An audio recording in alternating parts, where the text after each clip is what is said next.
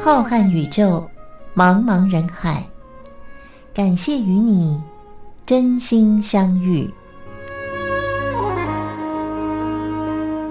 今天的节目是由张静为您制作主持。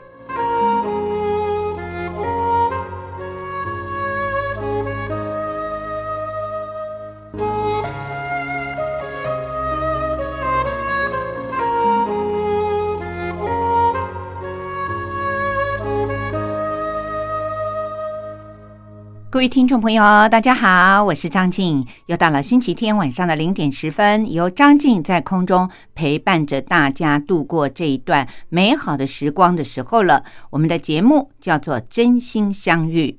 不知道收音机旁边的您是过去就已经和张静非常熟识的光华电台的听众朋友，还是现在在偶然的机会之下，在凌晨的时候，而且每个星期就只有这一次，突然的听到了张静的真心相遇。不论是在哪一种机缘之下，今天我们能够有缘的在空中相遇，就是好朋友。今天已经是二零二一年三月的最后一个星期天了。日子真的过得很快，经常在节目里面每个星期一次的问候大家说：“哦，要过情人节了。”结果就这样的时光荏苒，一下子就已经来到了今年三月的最后一个星期天了。不知道各位听众朋友是不是和我有一样的感觉呢？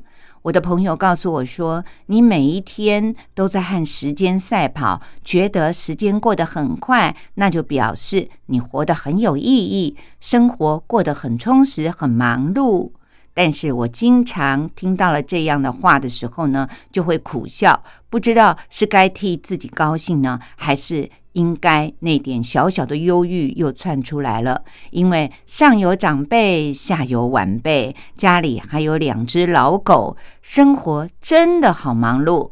不是这个人打电话有事儿了，就是那只狗又要看医生了。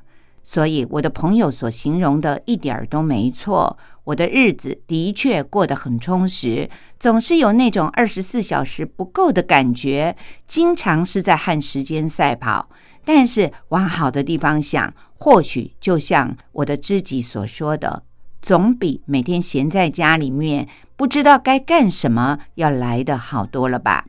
对于现代人来讲，如果真的一点事儿都没得干，整天都是在家里闲得发慌，在医生的眼里来说，这也不是一件好事。所以我总是期许自己。就这样的和时间赛跑吧，每个星期天都好期待能够在空中和听众朋友们一起闲话家常，听听好歌。今天在节目里面，张静会为您介绍的这位台湾知名的歌手张宇，是因为最近我参加了一个朋友的儿子的婚礼。现在呢，因为疫情比较缓和，所以在去年很多的年轻人结婚的时候都没有办大型的婚宴。但是今年开始呢，春暖花开，渐渐的我就开始收到了红色的喜帖了。这也是一个不错的，能够让心情雀跃的好事情。那么这个婚宴呢，他特别的有请了小型的乐团。当场的演奏，因为新郎的爸爸，也就是我的朋友，他过去呢在金融界和我先生是很要好的朋友，他自己就很喜欢吹萨克斯风，所以他也上台表演了几首西洋的经典老歌的萨克斯风的乐曲。不过，他们请了一个婚礼伴唱的女歌手。这位歌手呢，他唱了一首，就是在婚宴的时候经常会有人播出的歌曲，是张宇的《给你们》。他站在新郎和新娘不一样的立场呢，娓娓唱来。我就想起了好久没有播放张宇的歌了，还特别的在今天录音走进录音室的时候，在我们的电脑里面找了一下张宇有没有这首《给你们》。结果发现，我们的电脑里面竟然没有张宇的这首歌，所以显然这首歌是专门的在婚宴的场合里面比较会播出的。一般的大型演出里面，可能因为它里面谈到的都是针对新郎新娘，有点像是牧师在对他们讲话的歌曲，因此呢，张宇很可能在他的专辑当中并没有放这首歌。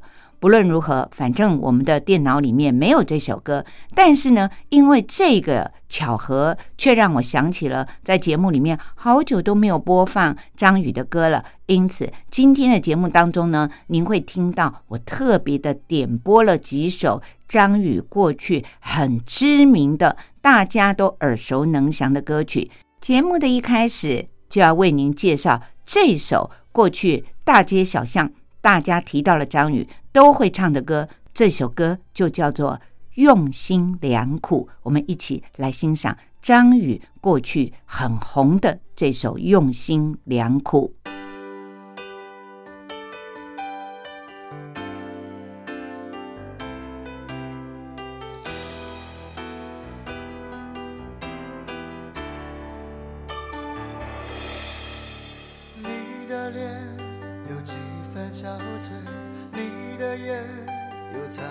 的泪，你的唇美丽中有疲惫。我用去整夜的时间，想分辨在你我之间，到底谁会爱谁多一点。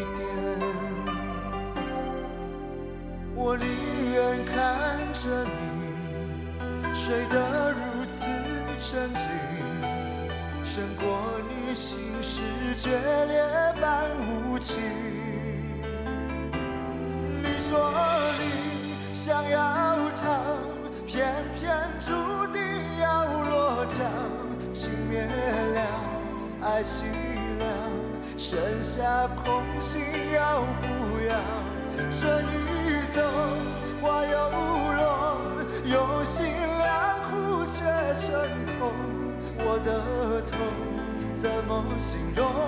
一生爱错放你的手。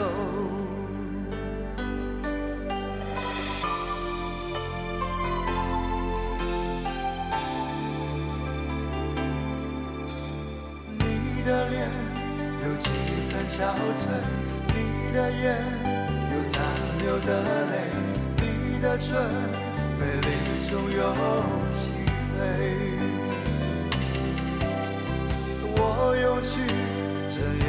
时间，想分辨在你我之间，到底谁会爱谁多一点。我宁愿看着你睡得如此沉静，胜过你心事决裂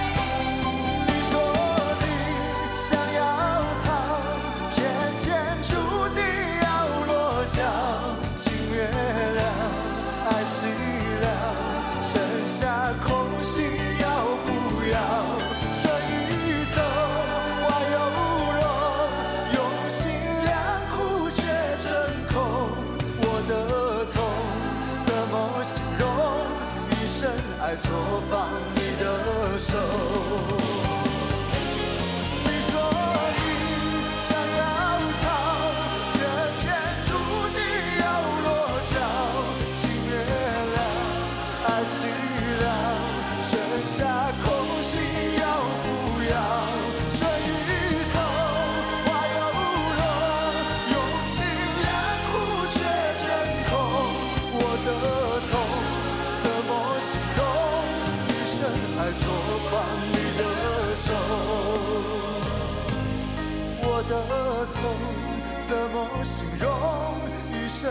爱错放你的手？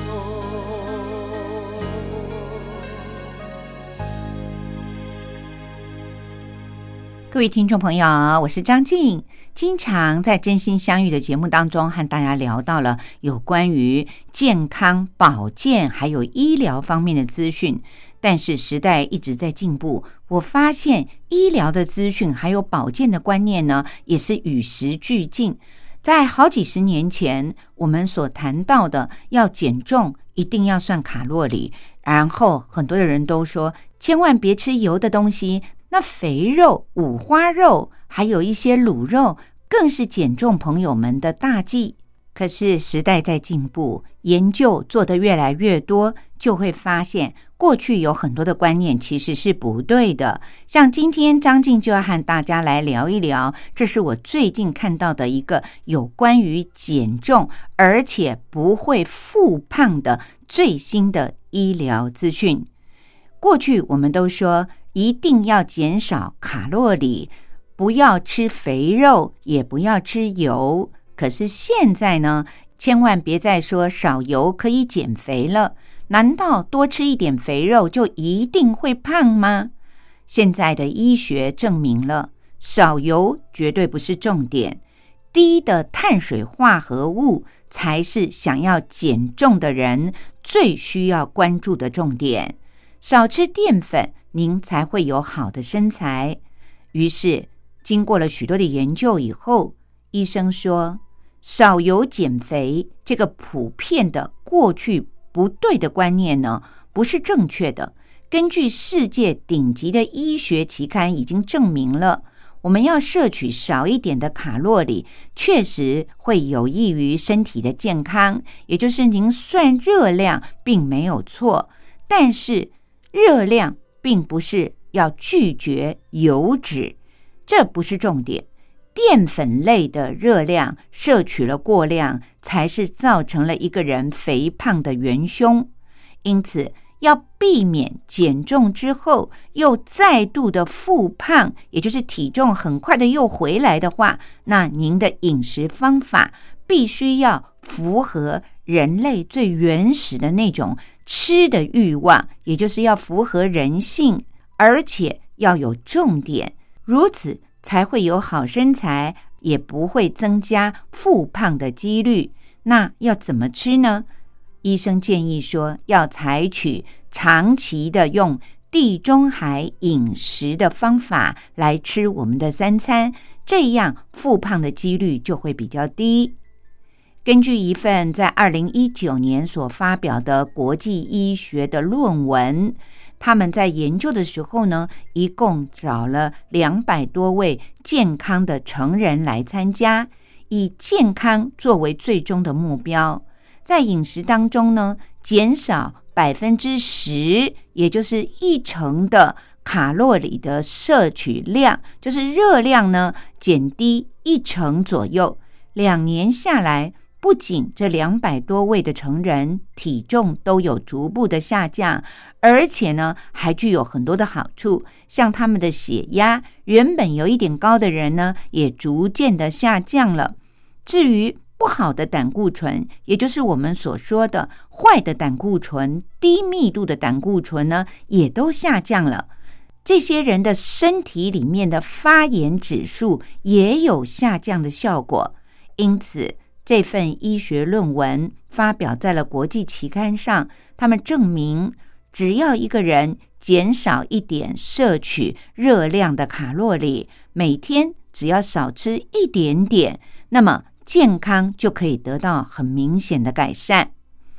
另外，除了这份医学论文之外，在新英格兰医学期刊上面也有另外的一份论文说，把六百多个人。分成四组来进行实验，是哪四组呢？分别是高脂肪组、低脂肪组，还有高蛋白质组和低蛋白质组。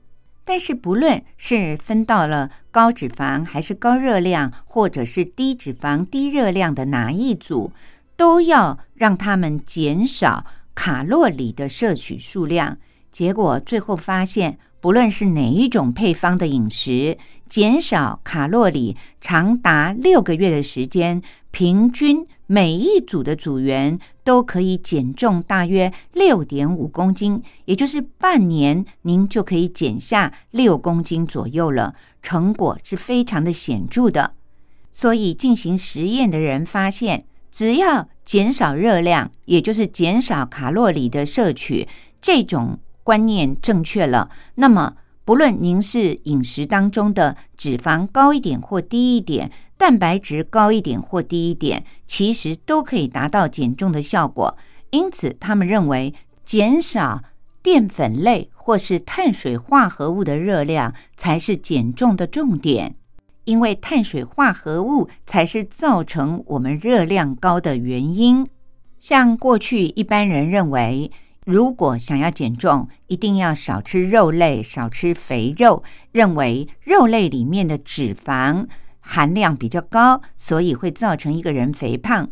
不过，这个错误的观念呢，已经被国际上的医学期刊给否认掉了，因为。这些医学期刊，他们搜集了来自于世界各国大约有六十份左右的论文研究，发现呢，在多达将近七万多个人的研究里面，结果显示出来，高脂肪的饮食比低脂肪的饮食有时候还要来得好一些。如果要减肥，不必担心吃肥肉，含油的数量并不会让人发胖。但是重点是吃油要吃好的油。为什么会推荐地中海饮食呢？因为地中海国家他们的饮食包括了大量的蔬菜，而且他们所用的油呢，多半都是所盛产的橄榄油或者是芥菜籽油、亚麻籽油。这些好油并不会让人增加肥肉，也不会让人体重增加。纵然减肥成功了，其实还有一个重点，也是造成了这些医学期刊他们最后所下的定论的原因之一，那就是很多的人在长达半年的时间里面，的确成功的减重了六公斤的体重，可是再过半年呢，他们又复胖了。到底这是为什么？减肥容易的人，却也很容易增加体重呢？在《新英格兰医学期刊》二零零八年很早之前过去发表的一篇文章里，就把想要减重的人分为了第一组是低卡路里低脂肪组，第二组是低卡路里搭配地中海饮食组，第三组的实验人员呢是正常的卡路里，但是进行低碳水化合物的组。追踪了长达两年了以后，发现减重最多的是第三组，平均他们在两年里面每一个人都能够达到至少五点五公斤的减重。这也显示出了淀粉确实是造成肥胖的主要原因。那么第一组我们刚才谈到的低卡路里低脂肪组，他们的减肥效果。高于了五点五公斤，的确比较好。在两年一开始减肥的时候，但是他们在两年之后，很明显的又都复胖了。有些人甚至于恢复了在没有减重的时候，也就是两年前的体重。那么第二组，也就是低卡路里搭配地中海的饮食组，他们的减重的效果呢，是在中间的。也就是他们在两年的时候呢，的确能够减重达到五点五公斤。但是如果持续追踪再两年，也就是四年之后呢，发现这个地中海饮食组维持的效果非常的好，因为地中海饮食呢，可能最符合了人类想要吃好吃的东西的那种欲望，也就是符合了人性，所以。他们的减重呢，都可以长久的持续下去，并不仅仅是两年之后就都复胖了，反而在研究已经追踪两年结束之后，再继续的持续下去呢，效果最好的就是这一组了，也就是低卡路里再搭配地中海饮食的这一组。至于我们刚才谈到减重最成功的两年的时间之后呢，是第三组，也就是正常的卡路里，但是实行低碳水化合物的这一组，他们在两年之后平均减重是最多的。可是，如果继续的追踪下去，很多人就会又慢慢的增加回来了一些体重。虽然没有像第一组的低卡路里、低脂肪这一组复胖的效果最明显，但是他们的体重呢也会回来一点。这也就让一般的医生认为，如果让一个人长期的用。过低的卡路里的摄取来进行饮食一日三餐的话，就会让一个人的新陈代谢的基础率呢反而下降了。这个人不仅经常的觉得很疲倦。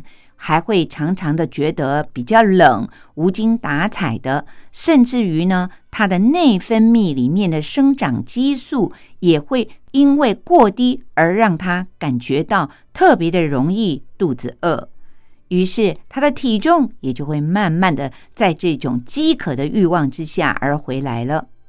至于这个结论呢，也有来自于美国另外一所知名大学所进行的实验，结果也证明了，其实只要实行半年，让这一组实验的人员呢减少四分之一的卡路里的摄取量，结果经过半年的时间，这些参加实验的朋友们，他们在个性上面明显的开始有一点忧郁的倾向。在和别人相处的时候，会有一点想要孤独，并且表现出退缩的，甚至于是歇斯底里的症状。因此，进行这项实验的美国知名的大学，他们认为不能够要求一个人为了减重，长时间的让他摄取不足够的。热量，也就是低卡路里的饮食呢，不能够持续太久，因为不但会让它增加复胖的几率，而且甚至于会造成一个人因为长期过度的减重，而在个性以及在人生的倾向上呢，出现了很多不正常的发展。因此，长久的实行低热量摄取的三餐的话，最终很可能会造成一个人体重的确是处于了一种属于厌食的那种减重，可是他在精神状态上却出现了不稳定的情况，这也就是很多长期减肥的人会成为了忧郁症的患者的原因之一。所以呢，美国的这所知名的大学是非常的不认同一个人极度的减肥的。他说。如果限制一个人的热量的摄取，拼命的叫人不要吃含有脂肪的油类或者是肉类，反而会造成一个人个性上的残缺。要想减重，并且能够不复胖，能够长久的维持一个人快乐的生活，却又能够有好的身材的话，最终的结论是要少吃。碳水化合物就是减少淀粉类的摄取，这才是一个王道。各位听众朋友，这么多的实验报告都证明了，现在的减重的观念以及想要有好身材的观念呢，并不是不吃油或者是不吃肉，反而是希望您能够吃好的蛋白质。那么我们知道，像鸡肉里面就含有很多好的蛋白质，减少淀粉类，减少糖类，这才会让您有好身材，不会体重那么快的像溜溜球一样又回来，而且呢，您才能够快乐的生活。至于什么叫做地中海饮食呢？待会儿张静会用简短的时间，简单的告诉您，您马上就可以懂了。现在我们先休息一会儿。刚才我说今天在节目里面会为您介绍几首张宇知名的歌曲。其实张宇也和许多女歌手有合作过，像他和张清芳就合作过这首非常知名的《别来无恙》。我们现在就一起来欣赏。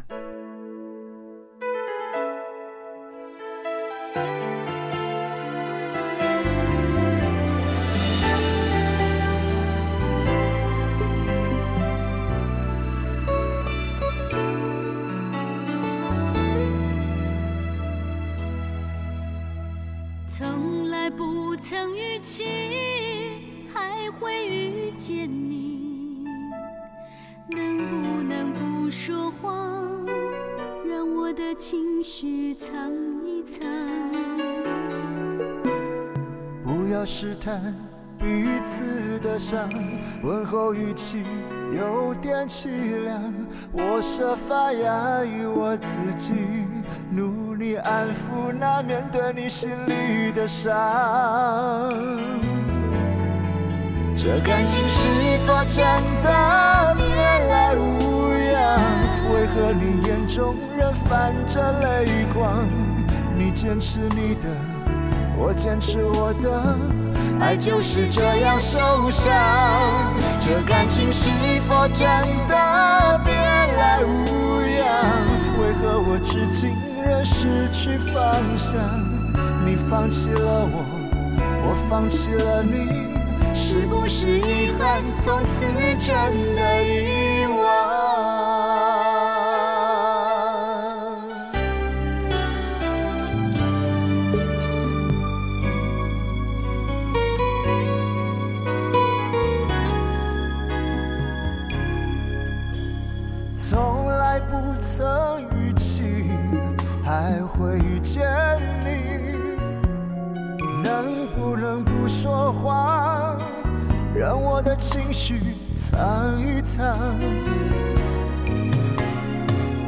不要试探彼此的伤，问候语气有点凄凉。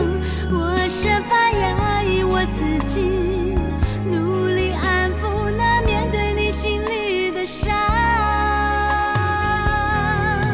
这感情是否真的别来无恙？为何你眼中仍泛着泪光？你坚持你的。是我的，爱就是这样受伤。这感情是否真的别来无恙？为何我至今仍失去方向？你放弃了我，我放弃了你，是不是遗憾？从此真的遗忘？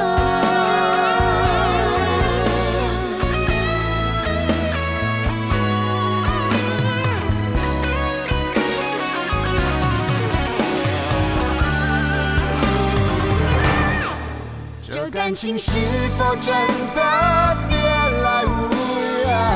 为何你眼中仍泛着泪光？你坚持你的。我坚持我的，爱就是这样受伤。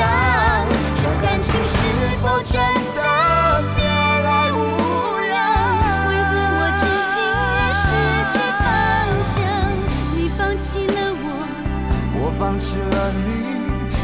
不是遗憾？从此真的遗忘？你放弃了我，我放弃了你，是不是遗憾？从此真的遗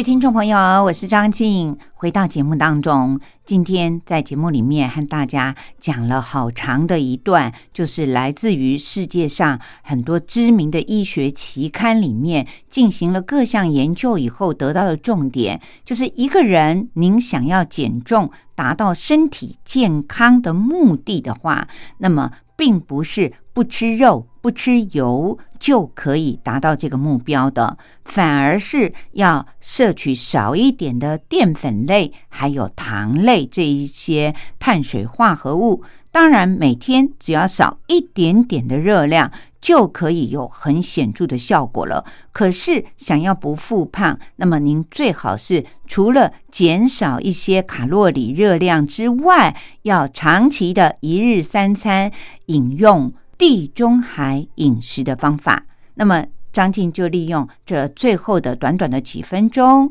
在说历史故事之前，告诉您什么叫做地中海饮食呢？所谓的地中海饮食，指的就是意大利南部风格的饮食方法。他们在一日三餐里面以大量的蔬菜作为饮食的基础，因为在地呢有生产很多当季的蔬菜，所以他们就会用这些蔬菜，还有全谷类、豆类。以及像鸡肉这些好的含有欧米伽三脂肪酸的肉，或者是鱼以及海鲜作为他们的主食。至于红肉，也就是包括了在世界上其他的国家所常常拿来当做主食的牛肉、猪肉、羊肉这一类鲜红的肉类。泛称为红肉呢，它们的摄取量是比较少的，因为意大利的南部呢比较靠海，有很丰富的鱼类。我们知道鱼类里面就含有很多欧米伽三的脂肪酸，简单的说就是鱼里面呢有许多的鱼油。鱼油经过很多的科学证明，都发现如果一个人摄取足够的鱼油的话，可以让身体里面。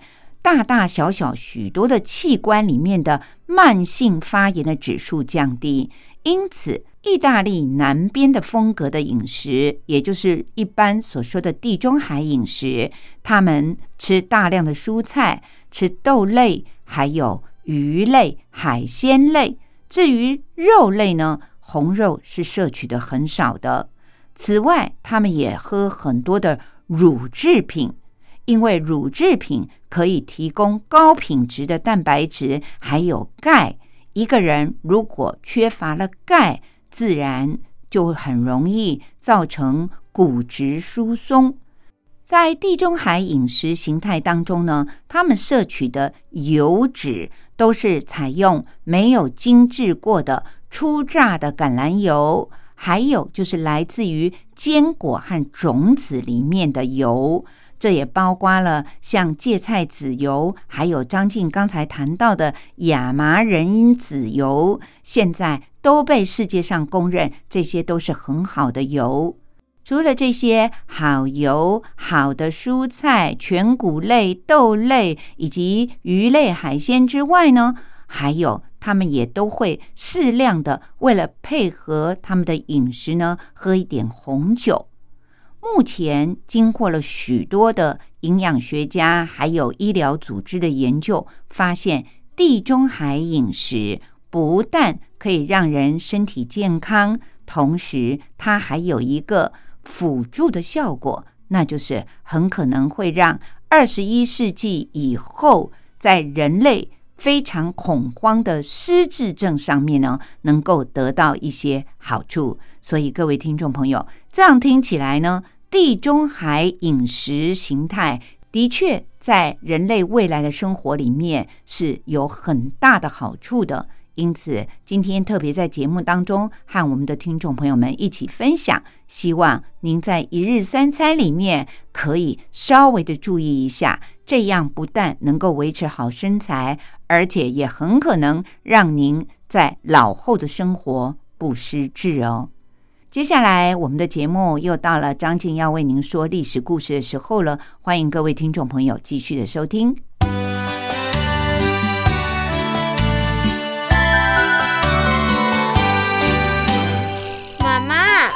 好难学啊。不会啊，历史就是我们中华民族的故事啊。哎呀，你就把它当成故事来听，这不就有趣了吗？真的吗？听故事当然好玩啊。可是老师上课又不讲故事。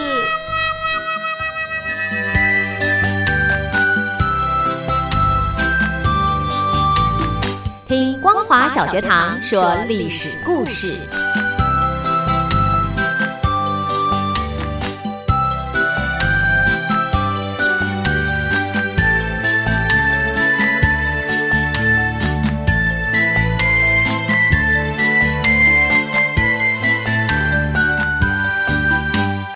各位听众朋友，又到了张静为您说历史故事的单元了。从今天开始，要展开一个新的阶段。张静将要为您播讲的内容，是依据着台湾的华资出版社所出版的一本书，书名是叫做《用图片说历史》，从宫殿建筑与王朝兴衰中看见充满欲望与权力的宫廷故事。虽然这本书里面有很多的图片，我们的听众朋友们看不到，但是它对于历史故事精彩的描述，我相信透过张静的播讲，您应该历历在目。这本书里面所介绍的帝王的宫殿，都不是来自于我们中国，而是介绍了欧洲非常著名的一些帝王的宫殿建筑物。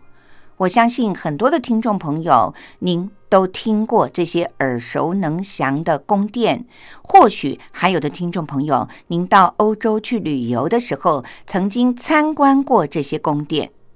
我们都知道。阅读是一件很愉快的事情，尤其是阅读历史。历史告诉了我们当时是什么样的文化。张静觉得，翻译编辑这本书的作者许如红，他在自序里面所写的，清楚明白的解释了张静为什么挑选了这本书来为我们的听众朋友们介绍。他在序里面是这样说的。遍布全世界各地的每一座宫殿，都是人类宝贵的文化遗产。作为帝王将相权位的象征，他们受到了特别的关照。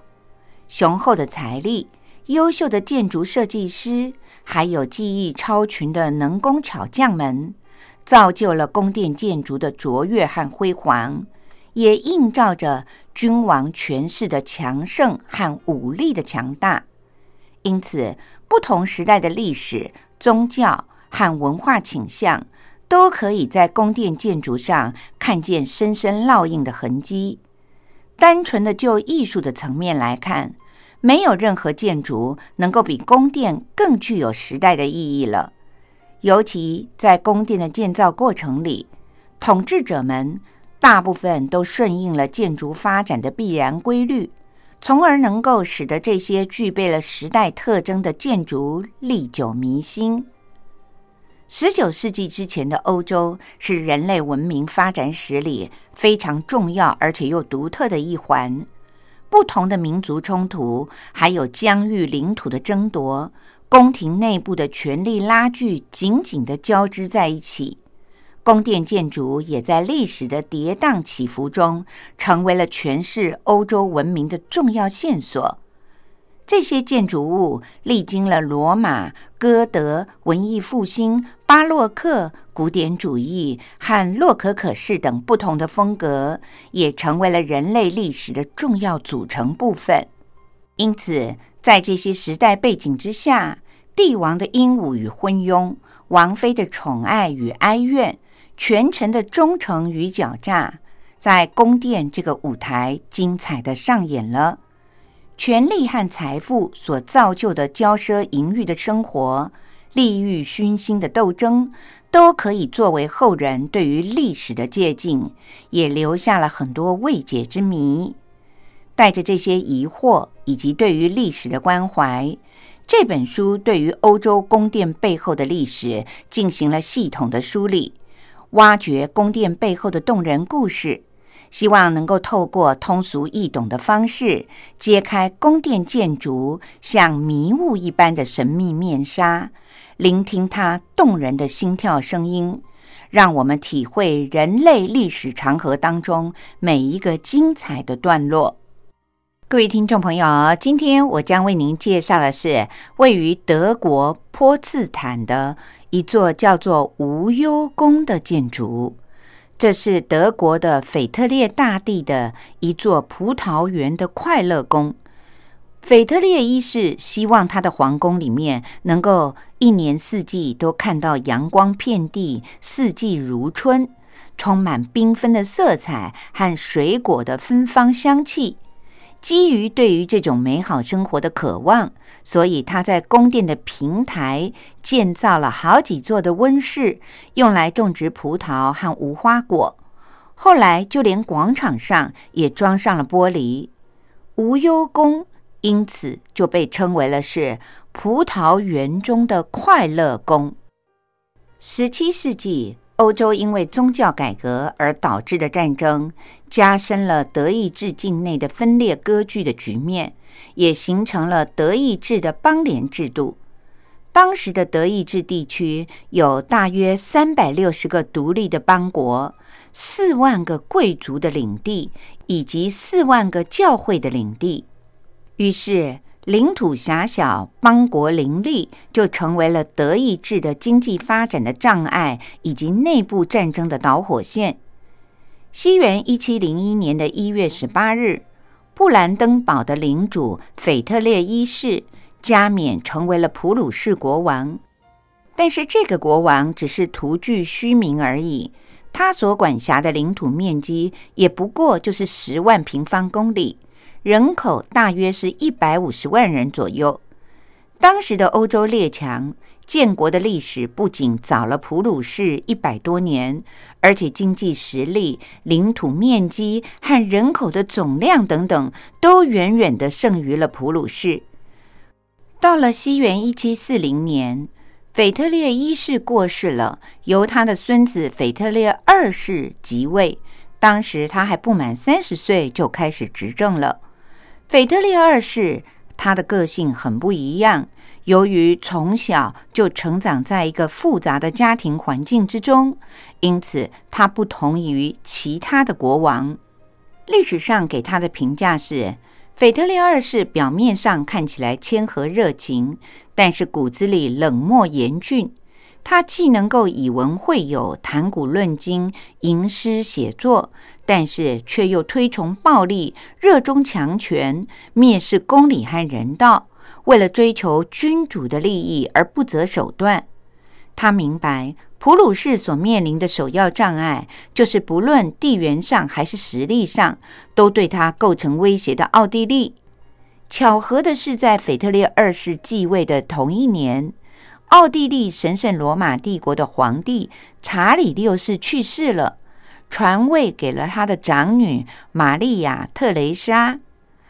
腓特烈二世于是联合了法国、巴伐利亚、萨克森、西班牙等等国家，借故拒绝女王继承权而挑起了战争。他率领着军队突袭，并且占领了奥地利的西里西亚部分的地区。这也是不满三十岁的腓特烈二世对外扩张的第一步。四年之后。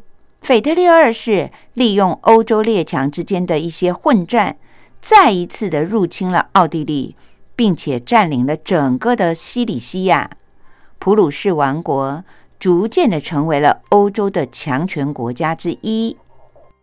除了军事上的扩张以外，腓特烈二世顺应了欧洲启蒙时代的文化潮流，他尊重知识、求贤若渴的态度和策略。对外增强了国家的声望，而对内则增加了凝聚的力量，进而也振兴了国家的经济。他不但征召受到迫害的法国的胡格诺教徒，而且还充分的接纳他们的意见，推动了普鲁士的科学技术和文化的发展。此外，腓特烈二世也很重视知识的力量。不仅经常的邀请哲学家、艺术家和科学家们来讨论治国的方略和艺术的创作，同时他本人在建筑、音乐、哲学和艺术等各方面也都很有造诣。西元一七四五年，他建造的无忧宫，就是知名的建筑师诺贝尔斯多尔夫完全按照腓特烈二世的想法所设计完成的。西元一八四七年，无忧宫这座华丽的宫殿落成了。人们发现，这座宫殿其实就是一座融合了普鲁士的工整和法国的洛可可式的典雅于一身的宫殿建筑物。整体的建筑线条显得多变，光线分明。宫殿内部的装潢则是非常的精巧又实用。后代的建筑师们曾经说，无忧宫是欧洲启蒙时代重要的一座宫殿产物，同时也是普鲁士国王回归理性的代表之作。现在，我们就来看看这座美丽的无忧宫。无忧宫另外一个名字叫做桑苏西宫，它是取自于法文里面的“没有忧愁”的意思。腓特烈二世可以在此无忧无虑、逍遥自在地消磨夏天的时光。整座宫殿建筑在山丘上，高高叠起的平行梯田式的大台阶也构成了这座宫殿的底座。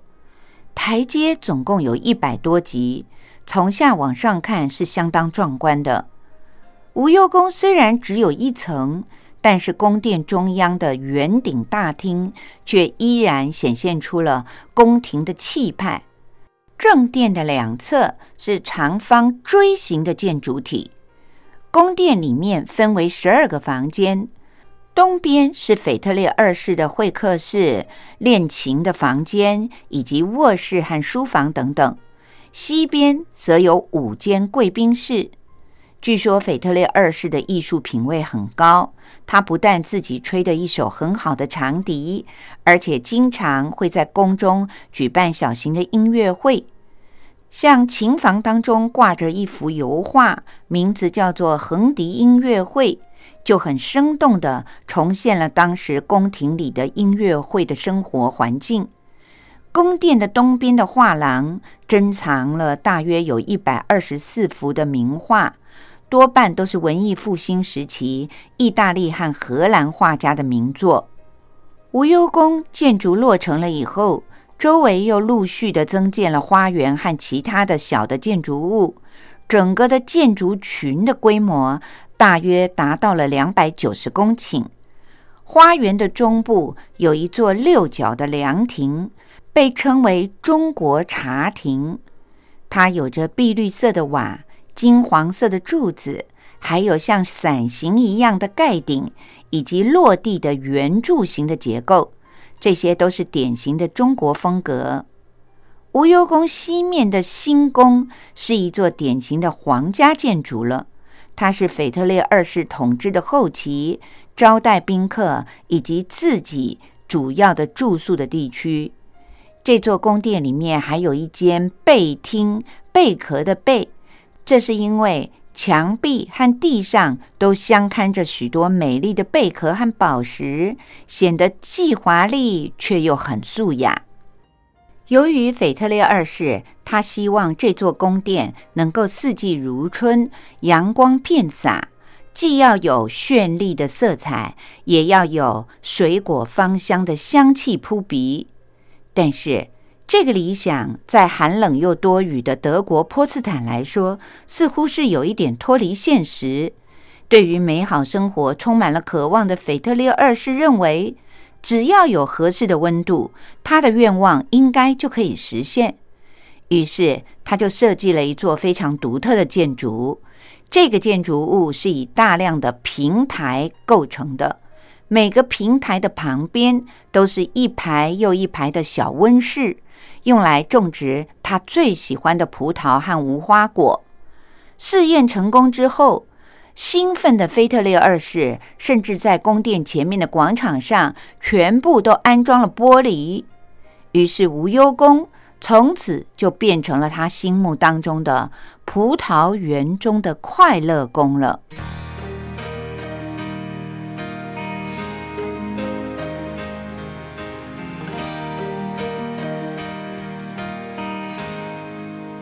各位听众朋友，我是张静，感谢您今天在星期天晚上的零点十分收听由张静为您主持的《真心相遇》。下一次我们相见已经是一个礼拜之后了。祝福我们的听众朋友们，下个星期一的同一时间，星期天晚上的零点十分，不要忘了按时的收听张静陪伴您的《真心相遇》哦。祝福大家，我们下星期见，拜拜。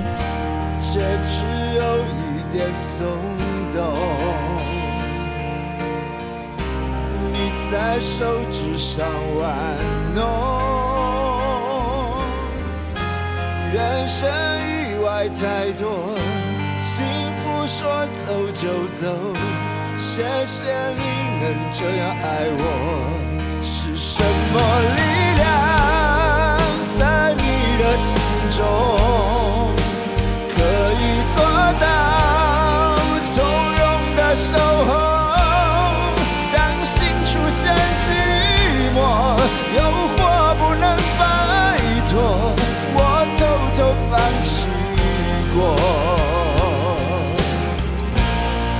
到最后。